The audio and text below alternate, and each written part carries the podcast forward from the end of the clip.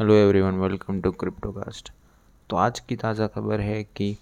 Crypto के सारे CEO Congress से रिक्वेस्ट कर रहे हैं कि उनको क्लियरली रेगुलेटरी बेसिस पे बोले कि डिजिटल करेंसी को कैसे रेगुलेट करना है एज ए एसेट और एज ए करेंसी और बोथ तो ऐसे ही एक कंपनी है फाउंड्री जिन्होंने अपने बिटकॉइन माइनिंग रिग को मार्केट प्लेस में लॉन्च किया है। जिसका नाम है फाउंड्री एक्स जहाँ पे आप बायर्स और सेलर बिटकॉइन के माइनिंग रिग्स ले सकते हो और बेच सकते हैं। तो ऐसे ही एक रूमर फैला था कि ओपन सी का आईपीओ आ रहा है, क्योंकि उनके पहले सीईओ की हायरिंग हो रही थी तो हाई प्रोफ़ाइल हायरिंग हो रही थी तो पब्लिक को लगा कि कुछ हो रहा है तो रूमर्स और रूमर्स फैलते गए, जैसे कि उनके फ़र्स्ट सी एफ़ ओ अभी अभी बने हैं, जिनका नाम है रॉबर्ट, ब्रेन रॉबर्ट्स,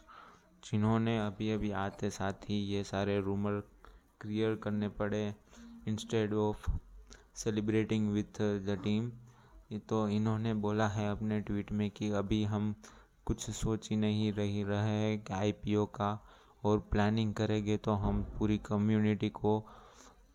बता के करेंगे। तो ऐसे ही एक साइंटिस्ट है, ऑस्ट्रेलियन कंप्यूटर साइंटिस्ट, जिसका नाम है क्रेंग वाइट जो कि क्लेम कर रहे हैं कि उन्होंने बिटकॉइन इनवाइट किया है 2016 से। और यूएस की जूरी ने उसको 100 मिलियन डॉलर्स का फाइन लगाया as a estate of Dave Kleiman's. ये केलिमिन है जो कि 2013 में मर चुके हैं।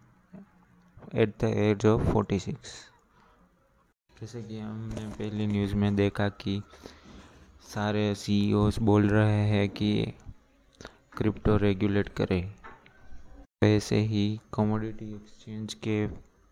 फ्यूचर्स और ट्रेडिंग कमीशन ने भी बोला है कि क्रिप्टो रेगुलेट करे, क्योंकि ऐसे सारे बेनिफिट्स तो ले रहे हैं, पर जैसे कि सारी वर्ल्ड की इकोनॉमी में ये क्रिप्टो रेगुलेट अभी नहीं हुआ है तो फ़िलहाल सारे इन बिटवीन हैं जो ट्रेडिंग भी कर रहे हैं, वो भी डाउट में है कि करे कि नहीं। ऐसे ही एक फाइनेंस कंपनी है, जिसका नाम है वेम्पेरिक जो कि बोल रही है कि एक बिलियन तक पहुंचेगा, और सारे DeFi means decentralise finance company के साथ कंपटीशन करेगा। तो इनके सीईओ भी बोल रहे हैं कि हमको सारी कम्युनिटी को दिखाना है कि हम कितने इनोवेटिव है और एग्जिस्टिंग यूज़र्स को हम कैसे अट्रैक्ट कर सकते हैं वो। तो चलिए हमारा दूसरा सेगमेंट शुरू करते हैं, जिसका नाम है प्राइस एनालिसिस तो आज हम करेंगे ई e के प्राइस एनालिसिस यूएसडीटी चार्ट के ऊपर, जो कि अभी पहुँचा है थ्री डॉलर्स के ऊपर। पिछले 24 घंटों में ये 12 परसेंट तक बढ़ चुका है। और इनका ट्रेडिंग वॉल्यूम हो चुका है 57 परसेंट तक इंक्रीज़ हो चुका है पिछले दिनों से। तो इनकी फोर आवर चार्ट्स में ई e में दिख रहा है कि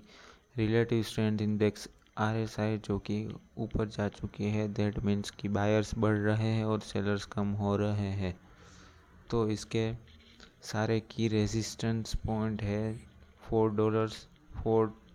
dot three dollars और four dot eight dollars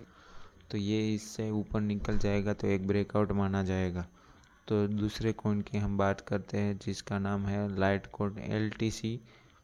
U S D T के चार्ट के ऊपर। इनमें हम करेंगे फोर आवर चार्ट के ऊपर